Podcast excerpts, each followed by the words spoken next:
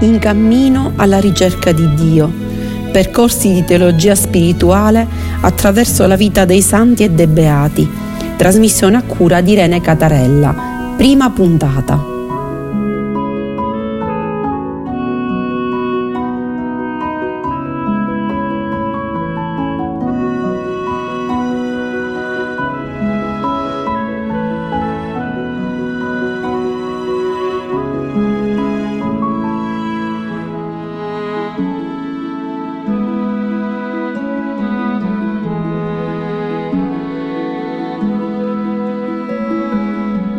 Seconda parte delle Madri del Deserto, quarta puntata.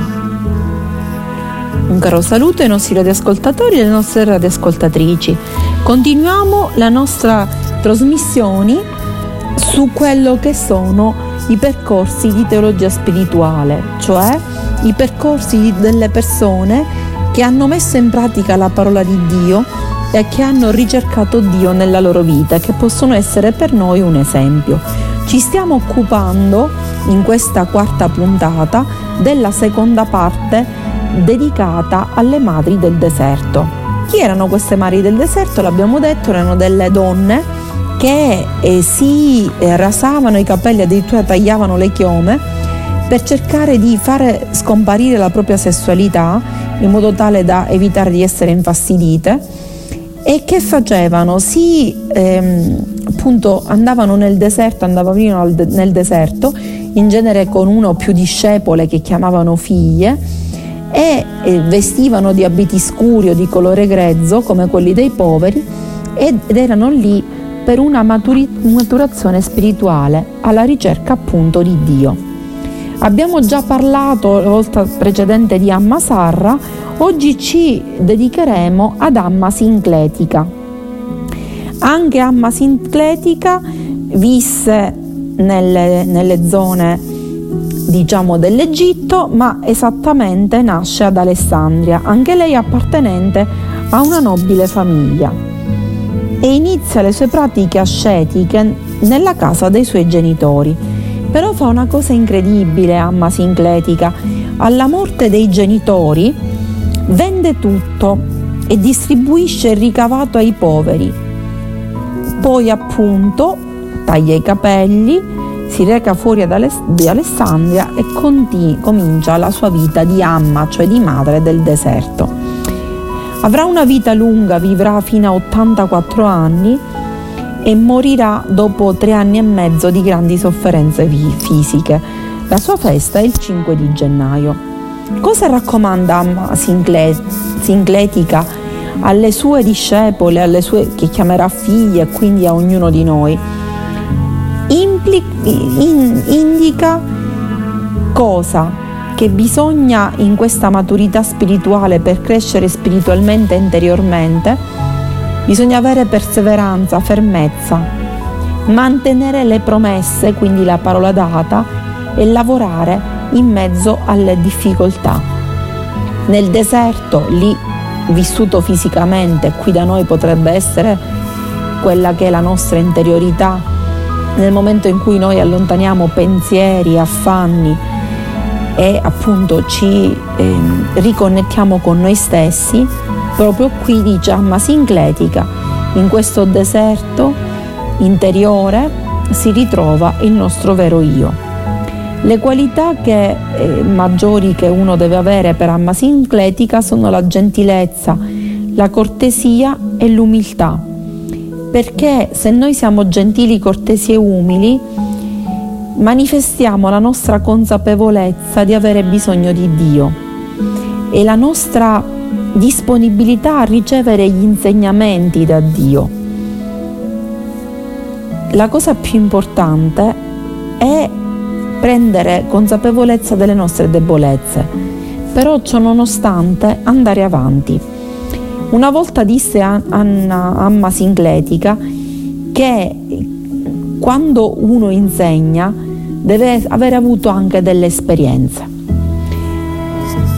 E si capisce se una persona ha avuto esperienze di qualcosa. Se ha avuto esperienze di qualcosa, fateci caso, se una persona ha esperienza di qualcosa, parla in modo tale che ogni parola incide in chi l'ascolta, perché è frutto di qualcosa di realmente vissuto e se si è vissuto quella cosa si ha contezza, consapevolezza di quella cosa.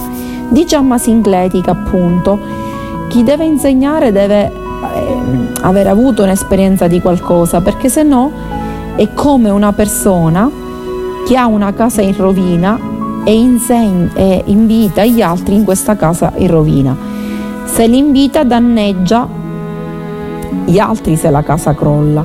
Cioè cosa vuol dire? Se noi ehm, invitiamo gli altri, gli vogliamo insegnare qualcosa, vogliamo suggerire e consigliare qualcosa, dobbiamo farlo con cognizione di causa, con esperienza e consapevolezza, perché se no rischiamo di danneggiarli. Esorta le sue figlie spirituali a praticare un ascetismo equilibrato, cioè devono perseguire la, la maturità spirituale che dona veramente un senso di pace e di serenità. E la maturità spirituale di Giamma Sincletica ci spinge vicino a Dio e al prossimo. Dirà che la cosa più importante è l'obbedienza. Per obbedienza lei intende fe- essere fedeli a ciò che è la guida dello Spirito Santo ci sussurra nell'intimo quando ascoltiamo le scritture. Quindi lei che cosa dice? Leggiamo una parola, facciamo silenzio, ascoltiamo le scritture, anche quando abbiamo qualcosa da chiedere, quindi fare un discernimento, cioè chiedere che, sapere che cosa fare. Apriamo la Bibbia, potrebbe essere una, un passo che noi scelto da noi in base a quello che è la nostra esigenza oppure aprire così a caso, leggere la parola che ci viene davanti, poi fare silenzio e meditarla. Questo ci permette di arrivare alla scelta giusta grazie a questo ascolto attento e intenso dei nostri cuori, perché l'ascolto è una cosa importantissima. Cosa dice Amma? Amma dice che ehm, il grande nemico del viaggio interiore, della maturità interiore è l'orgoglio e quindi bisogna non essere superbi orgogliosi, cioè fare le cose, dire le cose perché si vuole mandare un messaggio, fare le cose perché si vuole fare del bene, non per cercare eh, di far splendere noi stessi, no, ma per cercare di far splendere Dio attraverso di noi. Un'altra amma molto famosa e importante è Amma Teodora, vissuta sempre nel IV secolo, che fu collaboratrice addirittura del vescovo Teofilo di Alessandria. Non solo, veniva spesso consultata da personaggi importanti, quindi era una persona veramente degna di fiducia. La sua festa si celebra il primo di settembre. Che cosa dice Amma Teodora alle sue figlie spirituali e quindi cosa dice a noi?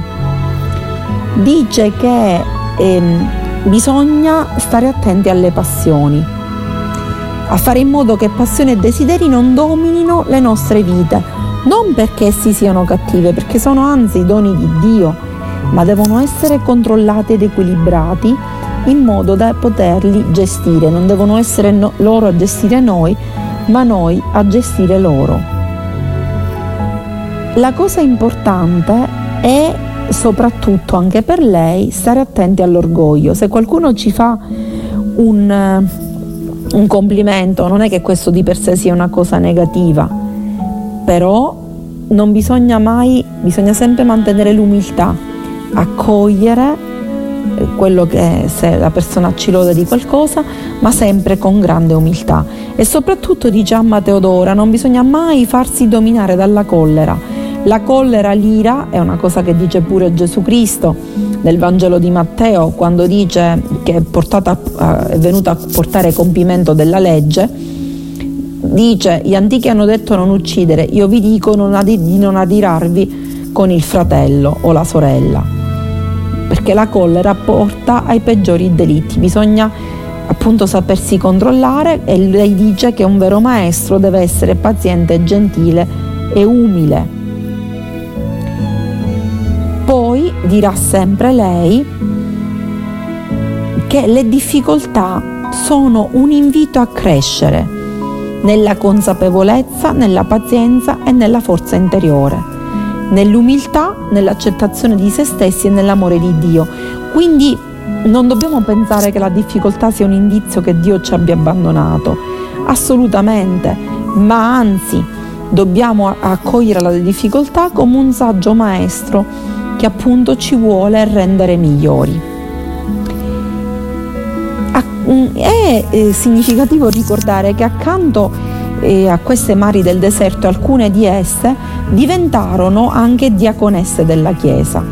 Sì, in, in epoca antica esistevano le diaconesse, cioè delle donne che avevano come funzione il fatto di assistere nei battesimi e curavano anche la preparazione dei catecumeni, cioè di chi doveva ricevere il battesimo, istruivano le altre donne, facevano visita ai pagani e ai credenti nelle loro case assistevano i malati. In genere queste donne potevano essere non sposate oppure vedove e ovviamente dovevano avere una vita impeccabile. Alcune donne del deserto furono, furono eh, fatte diaconesse, quindi diventarono diaconesse. Ce n'erano tante di mm, diaconesse importanti, ma ne vogliamo ricordare due. Una che veniva chiamata Melania l'anziana, che addirittura era figlia di un console Marcellino, che eh, si era sposata con un membro di alto rango. Però cosa successe? Che poi divenne vedova. È diventata vedova poi, ve- aveva venduto tutto quello che aveva e si era recata nel deserto dove aveva incontrato alcuni padri del deserto. A contatto con questi eh, era diventata anche lei, quindi era diventata una diaconessa, lavorava con i poveri, ospitava i pellegrini, studiava la Bibbia e aveva aiutato anche personaggi di un certo rilievo come Vagrio Pontico. Aveva influenzato vari uomini del suo tempo perché era ritenuta persona matura in questo suo viaggio spirituale e anche un'abilissima teologa. A 60 anni era tornata a Roma e si era adoperata addirittura per convertire molti dei suoi familiari al cristianesimo. Poi era ritornata a Gerusalemme, quindi era una donna anche che aveva viaggiato, aveva viaggiato molto da Roma, era andata ad Alessandria, poi era ritornata a Roma, era andata in Palestina, a Gerusalemme e la sua festa si celebra il 31 dicembre. Un'altra diaconessa importante è Olimpia, che era nata in Turchia ed era figlia di un ufficiale imperiale e membro di spicco della corte, però era rimasta orfana in giovane età, era, era molto ricca ed era stata diciamo istruita in modo impeccabile era stata data in sposa al prefetto di Costantinopoli. Anche lei, divenuta vedova, aveva venduto tutto quello che aveva, l'aveva distribuito i suoi beni ai poveri e ehm, non si era più risposata. Era stata ordinata diaconessa nel 405 a Costantinopoli e poi si era ritirata a vivere in un monastero. La sua vita è stata dedita a una costante preghiera, è questo che ci insegna, quindi la costante preghiera, servizio dei poveri e pratica dell'ascesi. Vuol dire non dedicarsi molto ai beni materiali, quindi dormiva poco, non mangiava carne, portava abiti umili. Personaggi di grande rilievo ricercavano il suo consiglio, addirittura Gregorio di Nazianzo le dedica un componimento, un componimento poetico e Gregorio di Nissa le dedica parte del suo commento al Cantico dei Cantici. La sua festa è il 25 luglio, quindi parliamo qua, abbiamo visto come le mari del deserto e queste diaconesse sono persone e figure di donne che hanno cercato una maturità spirituale e che ci hanno indicato quali sono le vie per raggiungerla. Quindi anche noi cerchiamo di seguire il loro esempio, l'esempio delle amme e l'esempio delle diaconesse. Un caro saluto ai nostri radioascoltatori e alle nostre radioascoltatrici, vi do un appuntamento alla prossima trasmissione, quindi alla quinta puntata di questo nostro percorso in cammino alla ricerca di Dio. Un caro saluto da Irene Catarella.